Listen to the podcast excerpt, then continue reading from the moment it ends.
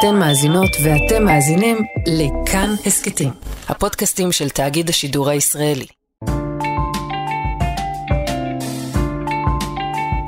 לא שקטות,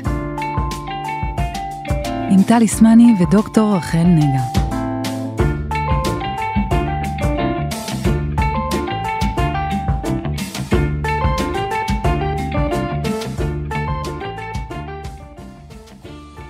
רחל, את uh, מדברת אמרית?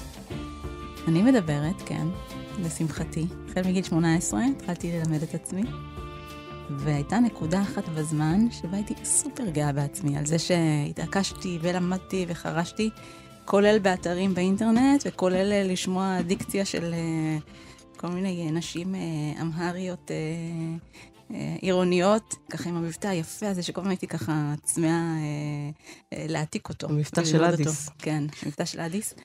ובעצם הפעם המשמעותית הראשונה שבה הרגשתי שכל הכבוד לי, הייתה כשהלכתי לבקר את uh, סבתא שלי, שתחיה, הייתה באיזשהו מוסד שיקומי אחרי נפילה, ואני הולכת לבקרת אותה לבד, בשש אחר הצהריים, זה היה דווקא בקורונה, ואנחנו יושבות, ואני פתאום רואה שאני מצליחה לנהל איתה שיחה שלמה. ואני אומרת, וואו, איזה אישה מגניבה זאת. יש לה חתיכת סיפור חיים, מדברת איתי ממש בגובה העיניים על כל הדברים ש... שאני חווה, שאני עוברת. ואני אומרת, איזה מדהים זה, איך פספסתי את הדבר הזה כל החיים, לנהל שיחה עם סבתא שלי. אז אה, אני גאה בעצמי, על זה שאני זה, ואני ממשיכה כמובן ללמוד. כל הכבוד. אז האמת שגם אני uh, התחלתי בגיל מאוחר לדבר אמהרית, ואז גיליתי, תמיד, יש לי קשר מאוד מאוד מיוחד עם סבתא שלי, יש לי סבתא אחת בחיים, ויש לי קשר מאוד מאוד מיוחד איתה, היא יודעת שאני הנכדה של הסלפושים, אני כל הזמן עושה את התמונות, ויש לי אלבום שלם של מלא סלפושים שלי ושל uh, סבתא. ובגיל מאוחר uh, התחלתי ממש לנהל שיחות שלמות, וגיליתי שסבתא שלי מצחיקה בטירוף. אחותי היא קורעת. היא קורעת, היא אישה מה זה מצחיקה. לא הייתי מבינה את זה לפני כן, כאילו הייתה מצטרפת למפגשים עם ההורים שלי והחבר'ה שלהם, וכאילו סבתא שלי לא קשור. ואני רואה את כולם תמיד נקראים מצחוק וזה, ויום אחד הרמתי את הראש והבנתי שאני הנכדה היחידה שיכולה לדבר איתה. יש עוד שני בני דודים שככה, אה, שהשתפרו עם השנים גם, הם עוד צעירים, אני נותנת כן, להם זמן. מקבצ'ץ' כזה, תראה. כן. אני, וכל שנה שהיא מתבגרת, אני ממש ממש מתבאסת שהם לא מבינים אותה. הם לא מבינים, הם לא יודעים לדבר איתה. כואב. משני הצדדים, אני חושבת, גם לנכדים שמפספסים ומפסידים סבתא, אבל גם סבתא שיש לה המון מה לתת והמון מה להגיד. אם הייתה שפה משותפת, היא הייתה גם יכולה לממש את התפקיד הזה, שיש בסוף החיים להעביר את הידע, לחנך, אה, להרגיע, לווסת, לייעץ. ואפילו ברמה הכי בסיסית, להכיר. פשוט להכיר. להכיר מי זאת האישה הזאת? להכיר ביחד, להיות משפחה. כן. אז אנחנו לא סתם מדברות על סבתות. גם כי שתינו מחוברות לסבתות שלנו, אבל גם uh, בגלל האורחת שלנו היום. הזמנו uh, חברה טובה, חן קלסירטה, שהיא עובדת סוציאלית, גרנטולוגית ותיקה, שעובדת המון המון עם הגיל השלישי. אז חן. נכון. ברוכות הנמצאות. איזה כיף uh, ככה לשמוע אתכם. ככה כבר מאזינה מהפודקאסטים הראשונים, וככה גם שסיפרתם עכשיו על, ה, על הסבתות שלכם, ראיתי את רחל דומעת, וטלי אותך מחייכת ככה חיוך אה, מאוזן לאוזן, כמו שאומרים, כמה בעצם המשמעות של לדבר את השפה האמהרית ולתקשר איתם. לפעמים אני אומרת על, ה, על הסיטואציות האלה, אה, הקול הנעלם. יש זקנים שפשוט, בגלל שהילדים, הנכדים והנינים אה, לא מדברים את השפה האמהרית, אז באמת קולם נדם. הם לרוב בשקט. וזו בדידות שקשה ומורכבת עוד יותר. כי בזקנה יש המון בדידות. אז ספרי לנו אולי, אה, בכלל, איך, איך הגעת לתחום הזה של גרנטולוגיה שאת נמצאת בו כבר הרבה שנים? הגעת אליו צעירה. כן. מה מושך בעולם הזה? אז קודם כל, כשהגעתי לגרנטולוגיה, אני בכלל הגעתי אה, בגלל סיפורים האישיים שלי. אה, אני התחנכתי וגדלתי אצל סבים שלי, מצד אימא שלי, קוקרתה ואלגניש איסאיאס. אתם רואים, כמו ש... שמציינים, חייבים אתיופים שיגידו שמות של משפחה, ככה אולי. ואני בעצם התייתמתי בגיל שלוש, והם אלה שחינכו וגידלו אותי. סבא שלי נפטר כשהייתי בת 17, בכיתה י"א, וסבתא שלי נפטרה באמת חצי שנה אחרי הולדת הבת שלי מדר. ומתוך מקום של באמת השליחות, שאת מה שלא הספקתי לעשות למענם, mm. אז לפחות אני אעשה למען האוכלוסייה הזקנה, האוכלוסייה, הגיל השלישי, שאתגרים מורכבים, שככל שהזמן ככה יותר ויותר מבחינת שנים, אז, וגם תוחלת החיים שעולה, אז זה יותר מורכב ויותר מאתגר.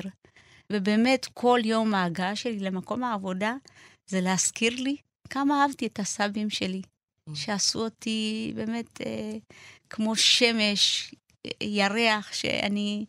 בכל התיאורים, אתם יודעים, אצלנו יש ריבוי שמות.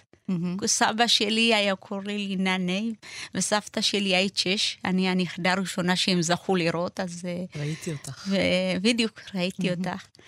ואני זוכרת איך היו שמים אותי ב... בראש סדר העדיפות. ומעולם לא הרגשתי שאני ילדה של אה, אימא שנפטרה. ואני מקווה שאני היום מצליחה בעצם גם את הזקנים שאני פוגשת ומטפלת, דרך המטפלות או דרך הצוות שלי. אני עובדת בעמותת מט"ב, כבר 14 שנה, שזו עמותה שבעצם מובילה את כל השינוי בנושא גיל השלישי, ההתמחות בנושא של מרכזי יום, התמחות בנושא של טיפולי בית, שזה בעצם להנגיש שירות של מטפלת ישראלית או מטפלת זרה בתוך הבתים.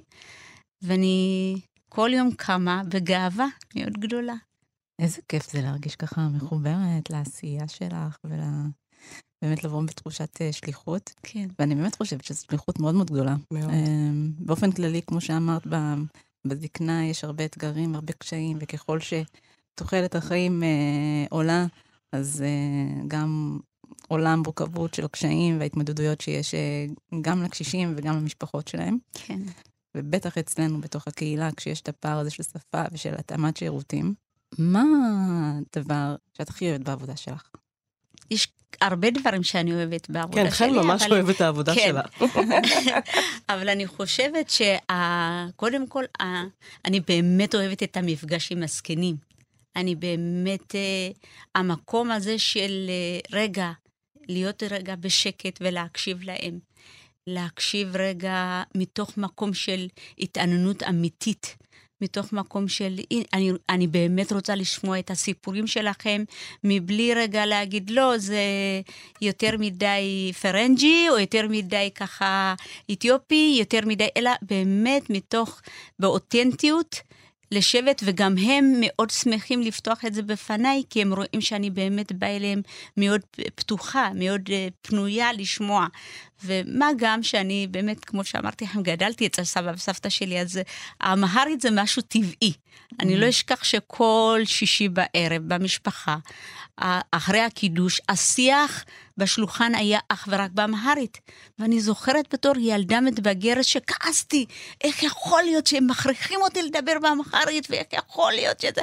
והיום אני בהוקרת תודה על כך, כי השיח שלי עם הזקנים, יש את השיח עם כלל הזקנים, אבל במיוחד עם, ככה, עם הנקודה הרגישה של עם הקשישים האתיופים, שאני יושבת ומשוחחת איתם באמת בשפה מאוד גבוהה, מאוד מחברת באמהרית. זו תחושה שאני אני, אני, אני אוהבת את זה. זה לא רק השפה הקונקרטית. כן. כאילו, כש, כשאנחנו מבינים שפה לעומ, בעומק שלה, כן.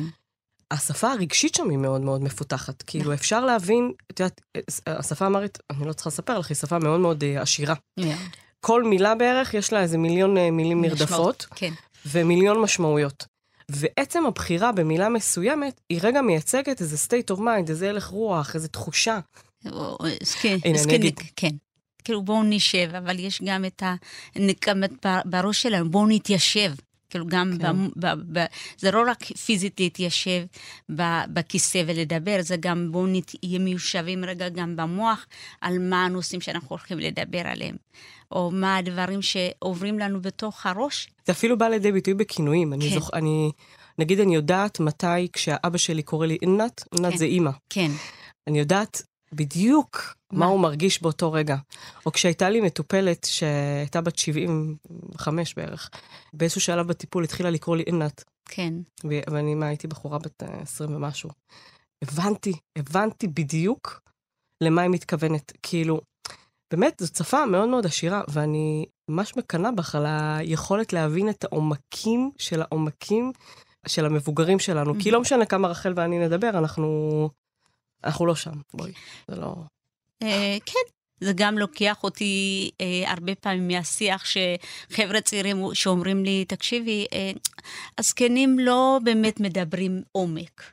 הם באמת, אי אפשר לדבר איתם על רגשות. או אי אפשר לדבר איתם על אה, באמת איך אתה מרגיש, אולי בוא תשתף אותי, מה התהליכים שאתה עובר, כאילו בשיח, רגע, אבל יש עומק באמת אחר בשיח. המון דיבורים הם דיבורים בפתגמים. זקנים מתעצבנים, הם לא יביאו ויגידו, אני מתעצבן. אה, יכול להיות יגידו משפט, בסנטו לקטל, על שברמתד. דוגמה למשל, כמה אה, מחבת, כמה היא יכולה להיות על האש. כאילו, כמה, כמה היא יכולה לבעור. כאילו, ב... אז... לפעמים זה אפילו בעברות, נכון? בדיוק. כאילו, את ב- יכולה לשאול כן. מבוגר אה, מה שלומך, בדיוק, ואז יש הבדל בין אם יגיד לך, היי, בדיוק. לבין אם יגיד לך, היי, כן, נכון? כן. אפילו בצלילים. גם, זה, וגם יכול להיות גם, כאילו, של עם של תנועה, דאגה בדיוק ו- עם דאגה, או שאני באה ואני שואלת, נו, ואיך היה היום? איך היה להגיע היום למפגש? או איך היה יכול לפעמים להשתרר דממה? של לא, לא להצליח לדבר. עכשיו, זו דממה שהיא רועמת, רועשת, של מה, לאן זה הולך לקחת? האם אני נשארת רגע בדממה, או האם אני עוברת הלאה? עכשיו, בתרבות האתיופית זה נכון לתת רגע לדממה, כי עד שהדיבור מגיע, לוקח זמן. זה לא הכל מהר מהר, ולא סתם טקס הבונה שלנו, טקס הקפה המסורתי, שותים אותו בשלושה סבבים. יש, יש לזה שמות, זה טונה, אבול, ברקע, ובכל סבב יש שיח אחר, יש דיבור אחר. על מה קורה לזה, איך החקלאות, איך העבודה, או אם זה בארץ, איך היה הפעילות במועדון, או איך היה הפעילות כל היום להיות בבית, או איך בעצם היום הסמכות ההורית שלי בעצם לאט לאט מתפוררת. איך אני בתור הורה, או בתור כבר זה אדם, הפכתי להיות בשולאי המשפחה, זה כבר לא שולאי החברה. זה להיות אה, בקצה של גם קצה חברתי וגם קצה בתוך המשפחה. את אומרת דברים מאוד אה, משמעותיים, אז קחי אותנו רגע לעולם הפנימי של המבוגרים שלנו, של הסבתות והסבים שלנו. את עושה המון קבוצות, כן. המון המון המון המון. כן, ואת מובילה מחקר אה, גדול עם הג'וינט, נכון. ומכון ברוקדייל שם. צריך להגיד רגע, את פוגשת מבוגרים לא ממוצא אתיופי, כי מטב זה עמותה, כן. לכ- בעיקר לא ליוצאים, נכון. כאילו היא כללית. כן. ופוגשת גם איזה, מה את מרגישה שהוא קודם כל ההבדל בין מה שמעסיק מבוגרים שלנו לבין מבוגרים אה, שבאים מאוכלוסיות אחרות?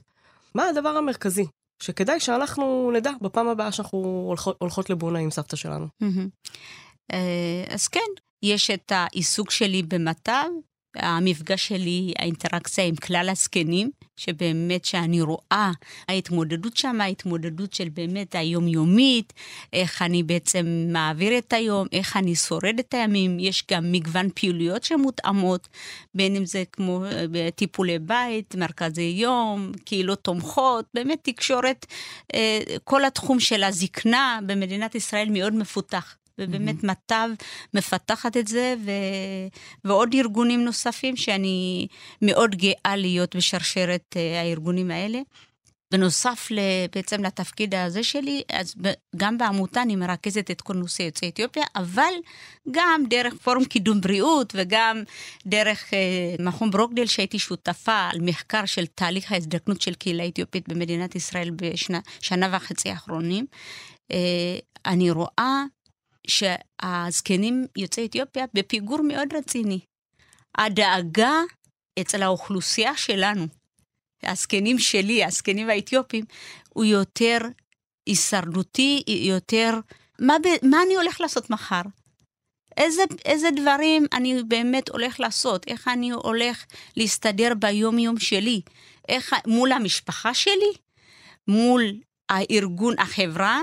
או מול, בכלל אפילו אה, מבחינת הנגשה בקופת חולים.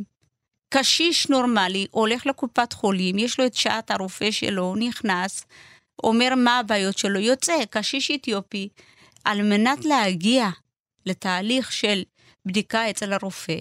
כמה וואו. מכשולים. כמה מכשולים, השפה, הזמנת התור. תור. בדיוק, או. באפליקציה. בדיוק, תזכרו, פיזית ולדבר עם המזכירה, וגם אז לא בטוח היא מבינה בדיוק. ושומעת. כן. תזכרו כמה גם כל האינטרנט, כל ה... זה עלה שכביכול הזקנים שלנו, אפילו שימוש בטלפון הוא מאוד מורכב. אז איך אני בעצם נכנס לכל ה- הדיגיטלי הזה ומזמין לעצמי משהו של ללכת, להזמין תור על מנת להוציא את הכסף שלי בבנק הדואר. היום אי אפשר להגיע לאף, לא לאף בנק או לאף... אה, נכון, בלי לקבוע תור. בלי לקבוע תור, איך אני עושה את זה? אני זוכרת שזה היה מאוד חזק אה, בתקופה של בתקופת הקורונה. כן. דיברנו על זה הרבה אז. נכון. שהיו יוצאים למלוניות, לבידוד, לזה. עכשיו, לא היה את האוכל שלהם, כאילו לא היה את האוכל שלנו, יותר נכון. לא היה מי שיתקשר להם. אני, אני זוכרת גם שסבתא שלי חלתה איזה מין סטרס זה הכניס לתוך המשפחה, כן. ובאמת היה לנו איזה פרויקט שיזמה אותו אה, חברה, שאנחנו מתנדבות באותה קבוצה, יפית. אנחנו, אנשי המקצוע, התחלקנו ונתנו שירותים למבוגרים בגיל השלישי, והיינו אחראים להתקשר אליהם כמה פעמים בשבוע. ולעשות איתם, כפי שהם יכלו, אה, שיחת אה, וידאו בוואטסאפ, או שיחה טלפונית, גם כדי לתווך להם קצת, גם כדי לתת איזה מענה רגשי אה, ראשוני. וההתרגשות שלהם מזה שאנשים שהם לא מכירים, אנשים זרים לגמרי, מתקשרים אליהם כל הזמן ומוודאים איתם אם הם אכלו ואם הם צריכים משהו, ומה קורה, והיינו מרכזים, ויפית הייתה מעבירה, וכאילו אם היו אתגרים וזה. זה נראה לי היה הקיצון שלו. כן. כאילו, כי גם הכל הפך להיות דיגיטלי. מאוד. לא יכולת גם לגשת לרופא בצורה פיזית, אה, אלא אם כן כן, היית אני הולכת. מנסה לחשוב על החוויה של קשיש בדבר הזה. אתה כאילו חי בעולם פתוח, כאילו הכל האפשרויות פרוסות בפניך, ואתה בסוג של כלא, אתה בכלא בתוך עצמך. נכון. וכל בקשה אה, לעזרה וכל פנייה, כשאתה מפעיל את הנכדים או את הילדים, כל הזמן מרגיש שאתה צריך להיות באיזושהי התנצלות כזאת, ואתה צריך. לברור ממש בדיוק, בדיוק, בדיוק בשביל מה אתה עכשיו הולך להטריח. ואנשים ככה מתעכב- מתעכבים בקבלת טיפול, מתעכבים בכל מיני סידורים שהם צריכים לארגן אה, בחיים שלהם, וזה אני מאמינה שזה ממש ממש גורם למצוקה נפשית. כן. וזו מצוקה נפשית שהיא לא מדוברת, עוד פעם, כי זה נחשב שאי אפשר לדבר איתם. והשקט שלהם יחד עם זה, אומרים, אוקיי, אז שהם יתמודדו. עכשיו, כשאני פוגשת אותם, אני כבר אה, מגיעה אליהם בשלב של יש תסכול מאוד גדול מול עצמם, מול, מול המשפחה, מול החברה, אבל גם מול עצמם עוד יותר מורכב ומאתגר, כי הם אומרים, לא, אני צריך להיות בהוקרת תודה. בהוקרת תודה על זה שאני בארץ, בהוקרת תודה שהגעתי עד הגיל הזה, בהוקרת תודה בכלל שיש לי ילדים שדואגים לי, ילדים שמתייחסים אליי, אבל גם להם יש את הבעיות שלהם, את הצרכים שלהם, יש את הקושי שלהם, ולכן אני אותם לא זה. ואם מה שהחברה נותנת לי, אז אני אסתפק בזה. ואני בתור חוקרת זקנה, גרנטולוגית, אני אומרת, אנחנו חטאנו. אנשי המקצוע שנותנים את השירות. למה אני יכולה לה- להנגיש לכלל הזקנים מגוון שירותים מותאמים, מבלי שהם התחננו או ביקשו, ולאוכלוסייה האתיופית, הזקנה, אני כביכול לא נותנת שירות כמשהו שהוא מובן מאליו. שאני חייבת, סתם לדוגמה, איפה הקבוצות אה, בני משפחה מטפלים? יחד עם ההורה ויחד עם אה, בן משפחה מטפל עיקרי. זה קבוצות הכי נורמטיביות ונורמליות שאני עושה ביום-יום שלי עם הזקנים האחרים. אצל אוכלוסייה אתיופית זה יותר מורכב.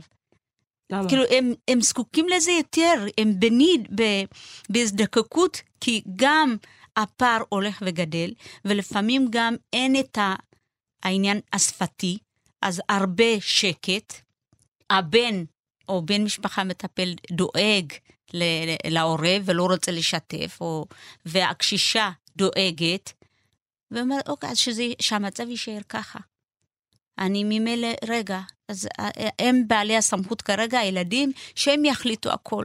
אני לא יכולה להשמיע את הקול שלי, כי גם בחברה אני כבר לא נחשבת, אבל גם אצל הילדים, אם אני אתחיל להשמיע עכשיו את הקול שלי, איך זה ייתפס בעיניהם ובעיני האחרים ששומעים את זה. את אומרת משהו שהוא מדהים בעיניי, על זה שכל אחד מהצדדים, הילדים וה... וההורים שלהם בעצם, כן. מנסים בעצם לגונן אחד על השני. כן, אבל מה שקורה... בלי דיבור. בדיוק. מבלי שיש איזה חוזה שהסכמנו עליו שאנחנו... זה, ומרוב שמגוננים, אז באמת, אין דיבור, אבל יותר מזה, אין שאלה על הצרכים, אין שאלה על מה צריך באמת באמת.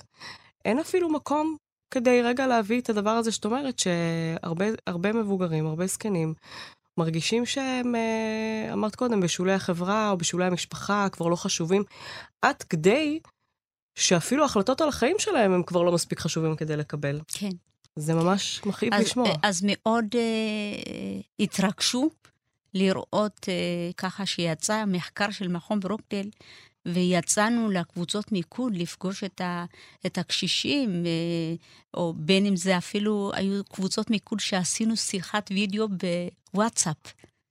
שיחת וי... בוואטסאפ, אתם יודעים, אצל הזקנים זה אחד מכלי התקשורת שלהם וההקלטות. איזה כיף. איזה מזל שהמציאו את זה. בדיוק, איזה מזל שוואטסאפ המציאו את ההקלטה. כל. קבוצה משפחתית נפתחת בעשר דקות ברכה של האיש הכי מבוגר כן. בשבט. אז זהו, אז אפילו הקבוצות ככה מיקוד שעשינו בוואטסאפ, עד היום הן פעילות, של ברמה של, אני מתבקשת להעביר לשם עדכונים ואיך היה ומתי באמת. אם הדברים שדיברנו עליהם, הם הולכים לצאת לפועל, כאילו עד כדי כך. מדהים. וזה הראה להם, הנה, באמת מתעניינים בי. הנה, אפשר בקבוצות האלה אולי להתחיל להגיד את הדברים, אולי באמת בסופו של דבר כן ישמעו אותנו. ופה בעיניי נקודת המפתח שלנו. מישהו פתח לנו דלת שניכנס לעולם שלו, שנשמע את הרצונות שלו, שנשמע את החוויות שלו, אז גם מתוך בני משפחה מטפלים, וגם אנחנו כאנשי מקצוע צריכים להיכנס בדלת הזו שנפתחה ולהביא את עולמם. כי כל אדם יש לו עולם כל כך מרתק, וכאנשים שנעלו משקים, ולפעמים מספרים לי סיפורים של איך מעפר הם היו מוצאים יבולים שהם יכילו משקים רבים. ובארץ הגיעו, ורגע, אתם עכשיו צריכים רגע להיות בשקט, צריכים רגע לנסות להיכנס לתוך התלם של החברה, ולראות בלי הפרעה איך אתם בעצם ממשיכים את החיים שלכם. את יודעת, הנקודה עכשיו שאת מעלה היא בעיניי ממש ממש ממש ממש חשובה. הייתה לנו שיחה על זה ש... הרבה אנשים מבוגרים, כשהם הגיעו לארץ, אני מדברת מבוגרים אחרי גיל 40, הם הגיעו אחרי שהם עשו כמה דברים בחיים שלהם. נכון. חלקם היו, החזיקו משרות בכירות בכפר או במחוז שהם גרו בו באתיופיה. הם החזיקו משקים, אם היו אנשים ככה פרטיים ועצמאיים. הם האכילו משפחות, העסיקו עובדים. והיה איזשהו אה, מדרג חברתי. נכון. אז היו את אלה שהשכילו, הלכו לעיר וחזרו, היו את אלה שהיו בעלי עסקים, היו כאלה עמידים יותר, עמידים פחות, לזה יש יותר ילדים, פחות ילדים. ובעצם היה איזשהו מגוון. כן. ופתאום בעלייה לארץ, כולם נכנסו למרכז קליטה. כולם מקבלים את אותו סל, כולם אותה משכורת. כולם השתמעו. כולם יושבים לאכול, לשתות בונה ביחד, כולם אוכלים מאותה צלחת, ופתאום כל מי שעשה ופעל כל החיים שלו, והשיג הישגים, וככה נכון, לקראת, ה, כן. לקראת הבגרות שאנחנו צוברים כל מיני הישגים ו- ו- וחוויות, ו- ויש איזשהו אושר של, ה- של היכולות שלנו, של הכישורים שלנו, שאנחנו ככה מפתחים, ואז אנחנו מתבגרים, מגיעים כן. לגיל זקנה, אנחנו יכולים להסתכל אחורה וליהנות מהפירות. אבל היה איזשהו משהו חד כזה, שפתאום קטע את, ה- את הרצף הזה של, ה- של העשייה ושל הגדילה גם, וההתפתחות. גם לא נעשה מיון. מיון של באמת, ה- האיש הזה, אה, הוא עשה כאלה וכאלה תהליכים לפני העלייה שלו, אז בואו ננסה אולי לשדרג אותו או ללמד אותו להמשיך להתמקצע בתחום שהוא היה, ואת אלה שפיתחו חקלאות או עבדו בעבודות אה, משק למיניהם, אז בואו אולי ננסה להתאים להם במקום לקחת מהם ולהגיד, הם לא יודעים. כן, זה קצת כן. תחושה של נישול של, אה, של היכולות שלך והידיעות של, שלך על עצמך. זה ממש נישול שלהם, ואז אה, אין דיפרנציאציה, אין הבדל בין האנשים. כן. כולם צריכים לעשות, לעבור את אותו, כמו פס ייצור, צריכים לעבור כן. את אותו תהליך כדי להיות אה, אה, העולה חדש האולטימטיבי שישתלב בחברה. כן, אבל אני אומרת, מעבר לזה שככה אל מול, ה, אה, אל מול המוסדות, ככה אין, אה, אין הפרדה, אז פתאום אנשים גם בעיני עצמם מתחילים, אה, להפנים את הדבר הזה להפנים, ולהתנהג בהתאם. כן. ופתאום כולם גרים באותה שכונה. וזה בקומה שנייה וזה בקומה שלישית, ו, אה, וכאילו אין ביניהם שום הבדל. ממש ממש כלום. ויש תחושה שהרבה אנשים הלכו המון צעדים אחורה, וקצת לאיזשהו אה, מצב אה, טרום התבגרותי כזה אפילו. וזה נורא נורא נורא מדכא. נכון. ואני חושבת איך הם מתבגרים אחר כך לתוך הדבר, זאת אומרת, איך הם צומחים עם הדבר הזה ומגיעים לגיל הזקנה, וכמה כמה הדבר הזה נוכח ב, מהמם. בשיח המשפחתי. כן. זה נוכח מאוד, ככה, בכל מיני מפגשים שאני עושה עם הזקנים, זה מאוד נוכח. והנוכחות, היא, אני מרגישה אותה בכאב בבטן, בתחושה של... כאילו, אה, אפ- אפילו לפעמים, רגע, אני באה ואני אומרת, רגע, בואו רגע, תתארו לי. מה היה באתיופיה? מה יש היום? מה הדברים שאני יכולה לעזור? עכשיו, האומנם את יכולה לה- עכשיו לעזור על כל- 30 שנה שעבדו? האומנם, עכשיו, מטבענו, הקהילה שלנו היא קהילה מאוד חיובית, היא קהילה מאוד אופטימית, היא קהילה לא ממורמרת, אבל יש תחושה, כמו שרחל, כמו שאת אמרת, של אה, לא, אה, אה, אנחנו צריכים להיות דומים לכולם. אם השכנה ככה, והיא גרה, והיא קנתה את הספות האלה, אתם שמים לב, כולם, אנחנו הולכים, ולכולם יש אותם ספות, את אותם כיסויים, את אותם זה, זה כאילו נורא להידמות כזה, להיות דומים. אנחנו כן. הרי בסוג של שרשרת יצור כזה של... אז גם הדיבור, יש נגיד אה, ערים או שכונות או אזורים שאני אגיע ויהיה שיח אה, יותר זוהם, יותר אה, פחות, ויש גם זקנים שנורא... כאילו, אם הם מאופקים, אז גם אנחנו מאופקים. רגע, כאילו, הם הרי מתאגדים לעצמם. יש ערים שיש להם את המועדון שלהם, מפגשים שהם עושים, ויש ערים שיש להם את הקבוצות וואטסאפ שלהם, או את ה... עוד פעם, הקלטות. אז או את השכנים. סבתא שלי. לפעמים אומרת לי, אל כן. תבואי, אני בבונה עם השכנות שלי. בדיוק, יש לי גם את המפגשי קובה, שאני מאוד מעודדת. יש ערים שהם עושים מפגשי קובה בלי הכסף. מפגש קובה זה איסוף כסף כזה ללא ריבית, שכל פעם אה, אוספים אצל מישהו אחר ונותנים לזה שאירח. והם עושים בלי האיסוף כסף, אך ורק את האקט של האירוח. למפגש הזה מגיעים, יודעים של מי המפגש, הוא מארח, הוא מכין את כל האוכל, אבל זה גם איזשהו משהו שהם יצרו לעצמם בתוך הקהילה שלהם למניעת בדידות, ליצירת המשך אה, משמעות של הנה, אני משמעותי בתוך החברה שלי, ליצירת אה, אה, חיי חברה אה, רו- רועשים. ואז ככה באמת יש פחות בדידות, יש פחות תחושה של, אה, מבחינת הערך העצמי שלי. נכון, אז זה באמת משאב תרבותי וקהילתי שיש כן. בעצם הדבר הזה של הקובה. כן. ואותי מעניין, אם אנחנו דיברנו על, אה, ככה נחזור רגע אחורה, על מה שדיברנו עליו, אה, יש איזו סטיגמה על, אה, על הגיל השלישי, על, על זקנה. להיות זקן זה מדכא, אז זה הגיוני שאנשים זקנים יהיו מדוכאים. וזה הגיוני שהם יהיו בוד- בודדים. אני אומרת באופן כללי, לא רק אה, כלפי הקהילה שלנו, כן? והרבה מאוד אנשים יודעים שגיל זה לא פקטור נכון. לדיכאון או כן. לדידות, ולהפך, הרבה אנשים דווקא בגיל השלישי מאוד משגשגים ופורחים, ופתאום יכולים לקצור את הפירות של כל העשייה שלהם בתוך המשפחה, ובין אם בעבודה, והם יכולים ככה להתרפק ולהסתכל ככה אחורה וליהנות ממה שהם יצרו. נכון. ואצלנו בקהילה, הרי דיברנו על זה שהנתק הוא מתחיל הרבה קודם, ככה עוד כבר בעלייה. ואני שואלת את עצמי, האם יכול להיות שיש יותר אה, דיכאון, נניח, בקרב יוצאי אתיופיה, בגיל השלישי, בהשוואה לקשישים אה, שהם לא יוצאי אתיופיה. בגלל הנתק הזה אולי. אה, במפגשים עם הזקנים, אני לא חווה שיש דיכאון. אני חווה שיש איזה שהם, אה, כן, אה, תחושה של אה, ניתוק. ניתוק מה, מהילדים, ניתוק אולי מהנכדים, מתוך דאגה לילדים ולנכדים, אולי לילדים מהדאגה מ- ליום-יום שלהם, להוצאות שלהם, אז רגע, שלא יבואו לבקר אותי. אה, יש להם את המשכנתה שלהם, יש את המעונות שלהם, את גידול הילדים שלהם, ואם לא, הם לא גרים קרוב, אז, אז, אני את העניין החברתי שלי, אני אצור, בין אם זה במפגשי אבונה, בין אם זה במפגשי הקובה, בין אם זה מפגשים של, אתם יודעים, אה, של אירועים אה, סביב חגים. אבל מבחינת לה, להגיד, אני שומעת חובה שיש דיכאונות או קשיים, עוד פעם, אולי האופטימיות, אולי הגישה של, אה, רגע, אני אה, רוצה לדאוג קודם כל למשפחה שלי, להיזכר תמיד שאני זה שעומד בראש המשפחה. אני הדואג, לא צריכים לדאוג לי. אז זו תחושה שאולי מעוררת לכך שבאמת אה.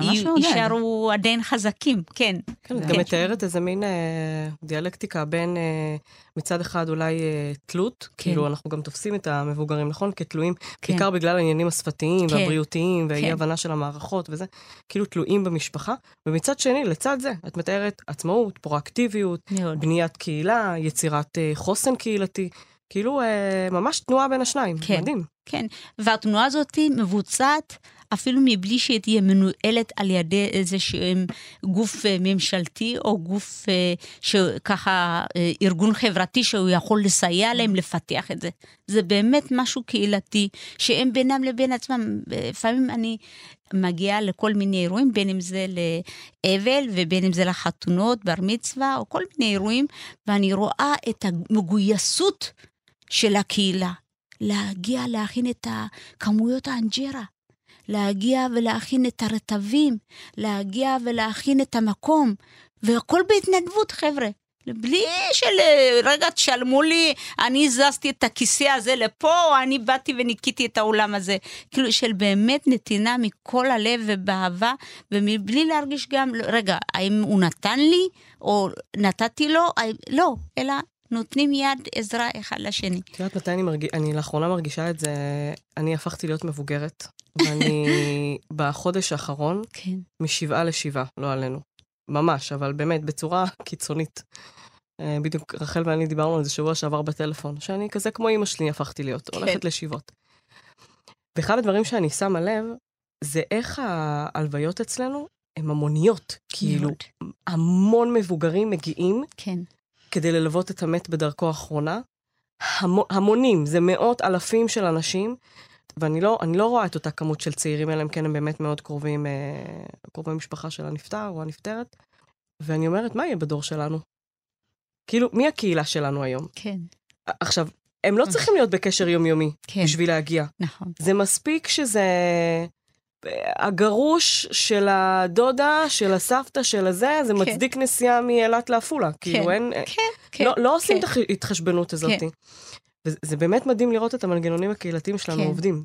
כן. זה- אני זוכרת שהייתי ילדה, אה, סבתא שלי, כמו שאת אומרת, אה, גם אם היה צריך לעזוב עכשיו, אה, היינו גרים ברחובות וצריך לנסוע להלוויה בחיפה, היא הייתה משתקת את כולנו.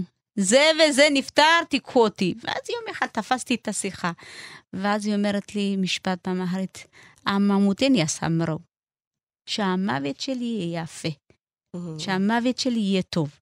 אז אני אומרת, מה זה המשפט הזה שהיא אומרת? מי, מי, מי בכלל רוצה שהמוות שלו יהיה טוב? היא אומרת, לא. כל אחד זה הבקשה שלו. התפילה בבוקר, בצהריים, כל קשיש אתיופי היום תשאלו אותו, זה התפילה, שהמוות שלי יהיה טוב, שהמוות שלי יהיה יפה. ולמה? שדרכי האחרונה לפחות לא תהיה מבודדת. שלא תהיה שקטה, שתהיה באמת מתוך מקום של בוכים עליי. בוכים על, על מה שהייתי, אבל הנה, אני עכשיו כבר הולך לדרכי האחרונה. ולכן האקט הזה של הליווי המת בדרכו האחרונה, באמת, אה, אה, זה אלפי אנשים שמגיעים. וזה מרגש לראות כל פעם מחדש כמה אני היום, כמו שאת, הנה, גם אני גדלתי ואני מגיעה היום כבר אה, ל- להלוויות ולניחום אבלים, ואני רואה נוהרים אנשים, כמויות של אנשים, מתוך באמת השורשיות הזאת. אני באמת מקווה שבדור שלנו, לפחות את, את הליווי המת, בדרכו האחרונה, אנחנו נעשה כמו שההורים שלנו עשו. כי באמת, כל הסיפור הזה של הנפטר אצלנו, בכלל, עניין של מוות זה, אה, משהו שמאוד, אה, אולי ביום, יום, בשוטף, הוא לא מדובר בתוך הקהילה שלנו. כי כאילו, מי מדבר על מוות שיש חיים? מדברים על החיים. שהמוות יבוא, נדבר עליו. אפילו, אתם יודעים, יש אה, אה, פעם מהמפגשים ככה של הזקנים, אה, דברים שהם בעצמם לימדו אותי. של יש משהו מושג שנקרא אפילו נזזה. Mm. נזזה זה סוג של האמירות האחרונות לפני המוות. מין לפני- ירושה כזאת. בדיוק, ירושה זה מה להוריש. נזזה זה אם באמת היו לי איזה שהם דברים, חרטות שהייתי צריך להגיד אותם, ולא אמרתי אותם, אז אני עכשיו אומר אותם. לפעמים יש משפטי נזזה שצריך להגיד אותם בפני כס, בפני האישה, שצריך לעזור, להזמין ולהגיד אותם, ולראות כאלה רגעים, זה להגיד, וואו, לפני חודש הוזמנתי לאיזה מפגש אצל משפחה, ואנחנו, אני, עם הזקנים ועם מבוגרים באיזושהי פינה, הילדים מבינים שיש איזשהו אירוע משמעותי, אבל לא יודעים על מה. ואני מזמינה אותם, אני אומרת, חבר'ה, אתם יודעים מה קורה פה? לא, אמרו, יש מסיבה בנו. זה לא מסיבה. יש פה איזשהו תהליך הכנה, שבעצם הסבא ביקש לעשות דיבור על מספר אנשים שהיו, על תהליכי הירושה, על מה הדברים שנעשה, ההחלטות שנעשו, ופתאום הבנה לגמרי אחרת. אבל על מנת גם לאחד את הזקנים וגם לאחד את החבר'ה הצעירים, צריך לעשות איזושהי אה, התאמה דרך גישור מסוים. האמת שאת ככה מדברת, ואני נזכרת בשני דברים שקרו בתוך המשפחה שלי, אני לא אכנס יותר מדי לפרטים, אבל באמת שני אירועים כאלה גדולים שהיו. לא תמיד המוות הוא ככה בא יפה ופתאומיות, ככה בשבת בבוקר אה, פתאום קמים לבוקר שהם... אדם שהלך לישון לו לא התעורר, לפעמים כן. יש תהליך כזה של מחלה ממושכת, והרבה פעמים לילדים של, אה, של אותם אנשים נורא קשה להבין למה עכשיו אבא או אמא, עכשיו, עכשיו, כשהוא ממש אה, קורע, עכשיו מחליטים לעשות כזה אירוע גדול ולהזמין את כולם, ולמה כל כך להתאמץ, ורגע, כן. בסוף זה מה שיהרוג אותך. בדיוק. ואת אומרת כאן כמה זה חשוב הדבר הזה, אה, להשלים את התהליך הנפשי הזה של להיפרד בעצם בצורה... אה, וגם כן. איך הם לוקחים אחריות על תהליך הפרידה שלהם, ועל כן. איך הם היו רוצים להיפרד. זה מדהים.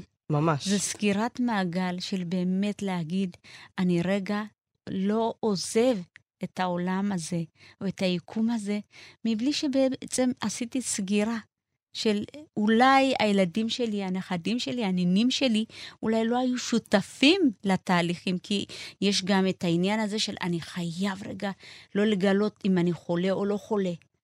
אני לא רוצה לגלות אה, שכואב לי פה, כואב לי פה, כי אולי פתאום זה יהיה הסוף. אני לא רוצה ללכת לרופא, כי אולי הרופא יגיד, נשאר לך לחיות כך וכך. אז זה, זה עדיף, אה, הרי אמרנו, הממותי נעשה מרוב, כאילו שהמוות שלי יפה, לא, אז הוא חייב להישאר.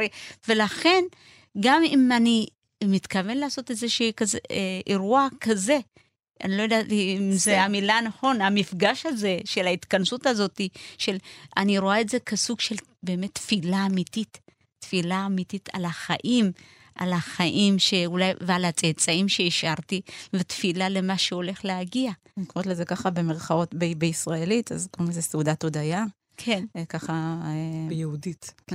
ו- בפסיכולוגית אפשר להגיד אולי גם תהליך של רפלקציה. את מתארת פה איזה רפלקציה, איזה מבט אחורה על החיים, על מה אני רוצה, לא רק מה אני רוצה למסור, מה חשוב לי להגיד, על מה אני מתחרט, כן, מה הלוואי והייתי עוד מספיקה לעשות, מה חשוב לי שתדעו עליי. כן, על אני כאילו, זו- פתאום אה, כשאת אומרת את זה, אני נזכרת בכל הזקנים שאני מכירה, כן, וזה פתאום מסתדר לי בראש, כל מיני דברים כאלה שקרו. כן. כן. אה, אבל גם, אבל דיברת גם על, על החרדה הזאת, בכלל לגלות את דבר המחלה ל- וההימנעות הזאת, ואני חושבת ככה על, על החשש של הרבה מבוגרים, שהם אה, ככה ברגעים האחרונים שלהם יזרקו לאיזשהו, יזרקו, אני אומרת, סליחה על המילה, אבל יועברו לאיזשהו מוסד, כן, ויורחקו דווקא מהקהילה והמשפחה, ושאולי באמת הרגעים האחרונים שלהם יהיו באמת באמת לבד, והם לא יוכלו להוציא לפועל את כל התוכניות האלה. כן. וכמה חרדה באמת יש בה ברגעים האלה, שפתאום מתגלה איזושהי מחלה, שחס וחלילה לא יוציא אותי מהבית. בדיוק. אני לא אצליח. החרדה היא חרדה כל כך חזקה, כי זה גם ניתוק כאילו מחבל הטבור, מהילדים שלי, מהמשפחה שלי, מהבית שלי. אני הרי התנתקתי כבר פעם אחת, ניתקו אותי מהחבל הטבור של, תזכרו, זה אנחנו אה, דור עם עלייה, עלייה שבאמת הם היו צריכים בכת לחתוך. באו מעולם שהיה להם שטחים ואדמות ופרות וכבשים, טה-טה-טה-טה, בום, באו, הם נכנסו לדירת שני וחצי חדרים, תסתדרו עכשיו, תחיו את החיים. היה נתק, עכשיו גם בתהליך, והפחד של איפה? אם מגלים שאני סובל מככה וככה, אז איך אני הולך להתמודד עם זה? לא תהיה לי היכולת, או לא תהיה לי האומץ השני לשרוד את זה מבלי שבעצם באותו רגע אני אמות. ולכן גם החלק הזה של, אנחנו גם בתוך חברה, אני, בתור, עוד פעם, גרנטולוגית, אני מרגישה שאני חוטאה. כי אם אני, משפחה מגיעה אליי, כל משפחה ישראלית שדוברת עברית מגיעה אליי ואומרת לי, אני צריכה שירות כזה וכזה. אבא שלי עכשיו מתמודד עם ירידה קוגנטיבית. מה הפעילות שאני עושה? אני אומרת, אוקיי, אין בעיה, חייב העסקה של עובדת זרה 24 שעות, מה התרבות המתאים לאבא או לאימא, על מנת להתאים את העובדת הזרה, מה צריך תרופות כאלה וכאלה, מה צריך מעקב כזה וכזה. אני עושה תהליך טיפול מותאם. אצל אוכלוסייה אתיופית, כבר על ההתחלה, באבחון אין לי איך. אבל את פיתחת שיטה מעניינת, שסיפרת לי עליה, כן. והייתי רוצה שתשתפי גם, על באמת לייצר מובחנות, או הבחנה מבדלת נגיד, בין באמת ירידה קוגניטיבית שמאפיינת את הגיל השלישי, כן. לבין אה, מחלות נפשיות אחרות, שיכולות לפעמים, הסימפטומים יכולים להיראות דומה. כן. ואת עושה את זה בצורה שהיא מותאמת תרבות, ספרי לנו על זה. אמרתי, אני חייבת להיות רגע יצירתית, על מנת uh, לראות איך אני יכולה לבדוק uh, או לראות את ההתאמה של הזקנים uh, לטיפול נכון, או ל... ל... כמובן יש כל מיני ארגונים שבאמת רוצים לנסות לעזור גם בתהליך הזה, אבל אני מקווה שבסופו של דבר בעתיד כן זה יתפתח. אבל אחד הדברים שאני באמת, אה, ככה גם בפעילויות שאני עושה, זה בעיקר הפעילויות של אה, דברים שהם מוכרים להם כבר. אה, אז בסדנאות בעצם אני לוקחת כל מיני סוגי קטניות ועדשים, שאני בעצם מערבבת את, את, את הכל, זה צבעים שונים שגם, אגב, זאת משימה שאני נותנת להם לבית. לקחת נגיד אפונה אה, לבנה, אפונה שחורה, עדשים, בונה שהוא כלוי, אה, בונה ירוק, לא כלוי, ממש את כל הסוגים. קפה. אה, את הבונה, בונה זה קפה, כן. ומערבבת, ואני אומרת להם, בואו, אני רוצה שתמיינו את זה. אה, אה, לפעמים אה, אני רואה איך כל הגוף שלהם מתרומם. מתרומם בהתרגשות גדולה של מה זה המשימה הקלה הזאת שהיא נותנת לנו? מה זה הדבר הזה של, כאילו, מה, האישה הזאת השתגעה, שהיא ערבבה את הבונה ועם העדשים השחורות, או... כאילו, הרי מי, זה, לנו זה בקטנה. זה, אתם רואים, מחלקים משימות, את תעשי את זה, ואת תעשי את זה, והנה, תעשי מספת, ספת זה כלי כזה שמוצאים איתו, בדיוק, הנפה אתיופית, זה להתרגש לראות אותם. איך פתאום, כאילו מתוך משימה ככה מוכרת להם, יומיומית שלהם, שהנה, הם עושים אותה ובקלות. הרי שבסוף, כשאנחנו מביאים כלי מיון וכלי אה, בדיקה, אז בגדול זה אמור להיות מעולמם של, אה, של מי שאנחנו בודקים, ובעצם... אמור. מה שאת מתארת זה כן. שבעצם מגיעים אולי באיזושהי ציפייה וחשש להיתקל במשהו שהוא לא מוכר, ופתאום זה הולך להיות משימה שהיא היא נורא פשוטה להבנה. זאת אומרת, כן. ברגע שאתה מבין את המשימה, אז אחר כך אפשר למדוד כמה עמדת בזה, לא עמדת בזה, ואז המדידה היא יותר אה, כן. אמיתית ומדויקת. ויחד עם זאת, אני נותנת להם משימה חדשה, שאני באה ואני אומרת להם, עכשיו, על מנת לאתגר את הראש, את המוח, אנחנו צריכים לעבור פעילות שאתם פחות מוכרת לכם, שזה פאזלים. והם כל כך מצחקקים. בהתחלה זה מבוכה. אני הולכת לקנות לסבתא שלי פאזל, אני אומרת לך. מה? אני הולכת לקנות לסבתא כן. שלי פאזל. זה, אה, אה, זה, אפשר לעשות פאזל של אמי, זה יכול להיות. וואלה, נתת כן. רעיון. אני קונה גם לסבתא שלך פאזל, כן. רחל. של ממש, הם קודם כל מצחקקים. מה פתאום שאנחנו נעשה פאזלים? פאזלים זה הנכדים שלי עושים. ואז פתאום אחרי החיבור של הם רואים כמה זה באמת מאתגר, ואז יש גם, וואו, הנה, פתחת לנו פתח למפגש שיח עם הנכדים שלנו, לעשות mm. איתם פאזל. וזה. כן, אבל תגידי, איך את משתמשת בזה ככלי אבחנתי? כי כאילו משם התחלנו, כן, ואת, את, ככה את מאבחנת בעצם הרבה פעמים, כשאת באה לבתים של אנשים, כן. מבקשים איך לבדוק אם זה באמת אה, כן. אלצהיימר, או אם זה עכשיו אה, פסיכוזה, או אם זה... כן.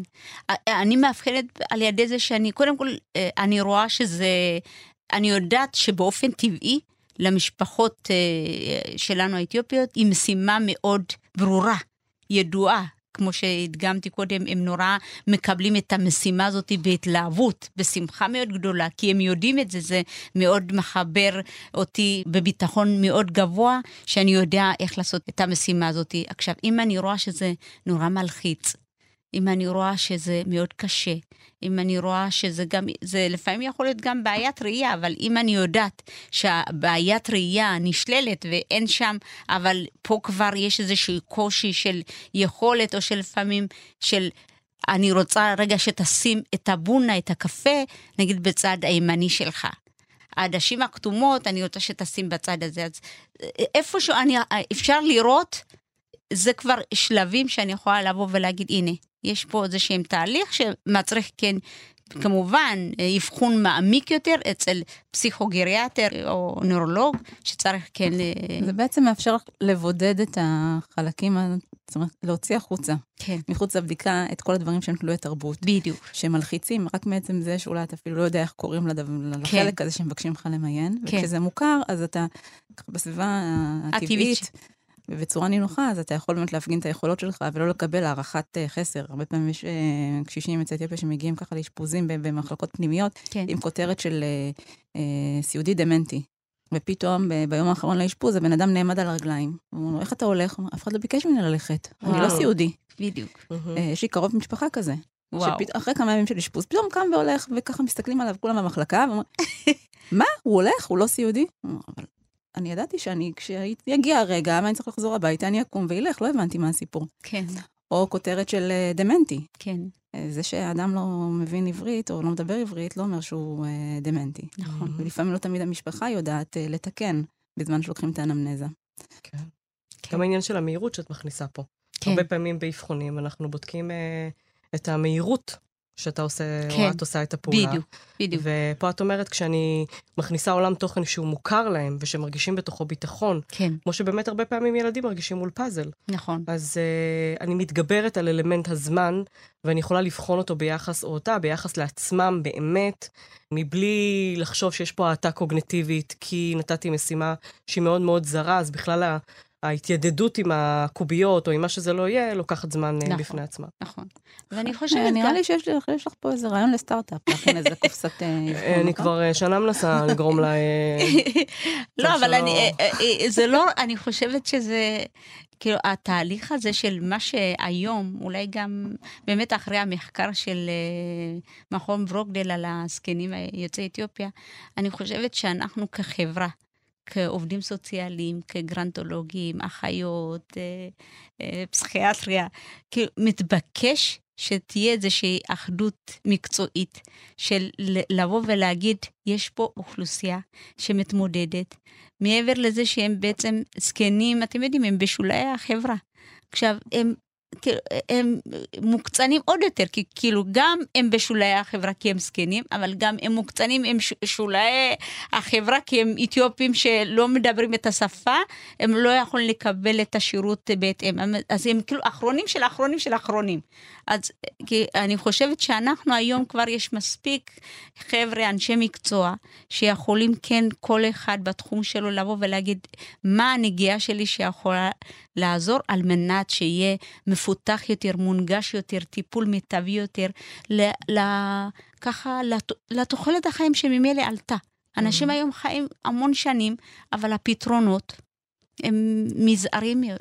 אבל אני חושבת שזה גם לנו כאנשי מקצוע, אבל אני חושבת שרוב המאזינים שלנו לא אנשי מקצוע, אבל אני חושבת שגם לנו כילדים של ונכדים של, מהמם. אה, זה כל מיני נקודות שאנחנו יכולים ככה לקחת לעצמנו, לקחת בחשבון, שכשאנחנו מפנים את סבא או סבתא לאיזשהו אבחון אה, פסיכוגריאטרי, אז ללוות, להיות שם, אה, ללכת אה, יחד עם ההורים לרופא המשפחה, לראות שהתסמינים שהם מדווחים עליהם הם עוברים גם לאוזן המערבית, כמו שההורים שלנו התכוונו כן. שהם יעברו, שכשעושים אבחון ומציעים איזושהי משימה לא מוכרת, משתמשים במילים שהן לא מוכרות להורה שלנו, אז לא מעריכים אותו בחסר, פתאום מייעדים אותו למשהו שבכלל לא מתאים לו. זו עוד נקודה שסליחה, שבתור אה, ככה עובדת סוציאלית גרנטולוגית, שאני נכנסת למשפחה ואני מתחילה לבדוק מה הזכויות שמגיע, זכויות אה, חוק סיעוד, או זכויות כל מיני הטבות לגיל, אה, מעל גיל פנסיה. אני אומרת, איפה? איפה הייתם כל השנים? כי היו מגיע כל מיני זכויות שניתן היה לקבל אותן, ולא הגיעו לצרוך אותן, כי בעצם לא היה מי שיכוון, או לבוא ולהגיד, רגע, יש ייעוד שאני עושה, כמו שאנחנו עושים היום, אין אדם היום שלוקח משכנתה מבלי שלקח יועץ משכנתאות. אז אותו דבר גם משהו בגיל השלישי, של באמת לקחת, רגע, ייעוץ, מישהו שייעץ לי, מישהו שכבר יודע מה אני יכול לעשות עם הסבים שלי על מנת להטיב את הזקנה שלהם. זאת אומרת, גם את הזקנה צריך לנהל. כן, הוא לא פשוט יפה. להיכנס לתוכה בלי מוכנות. בדיוק. אה, גם את הזקנה וגם את עצמנו בתוכה. זאת אומרת, אנחנו, זאת אומרת, בהיערכות שלנו, אה, לתמיכה בהורים שלנו, אה, לעזרה להם בשלבים האלה, לפרש נכון. אה, ולא בצורה מוטעת, לא לכעוס עליהם שהם רוצים לעשות כן. כן. אירוע כזה או אחר, לא לכעוס עליהם זה שהם לא רוצים לעבור איתנו דירה לשכונה המרוחקת הזאת במודיעין, כשאין להם אה, אף אה, בן משפחה מסביב. זאת אומרת, להבין את הדבר הזה, את הכוחות הקהילתיים, נכון, ואת המשאבים שמצליחים לעשות, אה, כן. אה, את השימושים שהם מצליחים לעשות במשאבים האלה גם אה, בגיל השלישי, את החשיבות להישאר אה, נכון. קרוב. אה, כן. וזה אולי ימשיך אותנו לפודקאסט הבא, זה להיות סבא וסבתא במודרניזציה של ישראל לעומת אתיופיה. איך החוויה? זו חוויה, כמו שאת אומרת, בואו קחו אותם עכשיו לגור במודיעין, שכל קרובי משפחה שלהם גרים ברחובות או ב- בלוד. כאילו זה... לא, גם בכלל ההיפוך הזה, באתיופיה אנחנו היינו כן. הולכים להורים שלנו, לסבים שלנו, ועכשיו כן. יש ציפייה שזה יהיה הפוך. בדיוק. שהם יבואו אלינו. כן, כי עכשיו הילדים יותר משמעותיים. הם בעלי הסמכות, טלי. נכון. שמי, אפשר לדבר איתך עוד מלא שעות. באמת, יש לי עוד שאלות, אני בטוחה שגם לרחל יש עוד מלא, מלא ברור, שאלות. ודאי.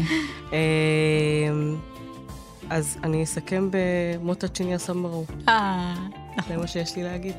שאנחנו אה, נזדקן יפה ושיהיה מי שילוו אותנו. אמן. כשנגיע לשם. אמן, אמן. תודה רבה לכם, יקירות. תודה. תודה. חפשו את מתחם כאן מרגישים באתר כאן, עם הסכתים ותכנים נוספים שיגרמו לכולנו להרגיש יותר טוב. כאן מרגישים, כל מה שנוגע בנפש שלנו.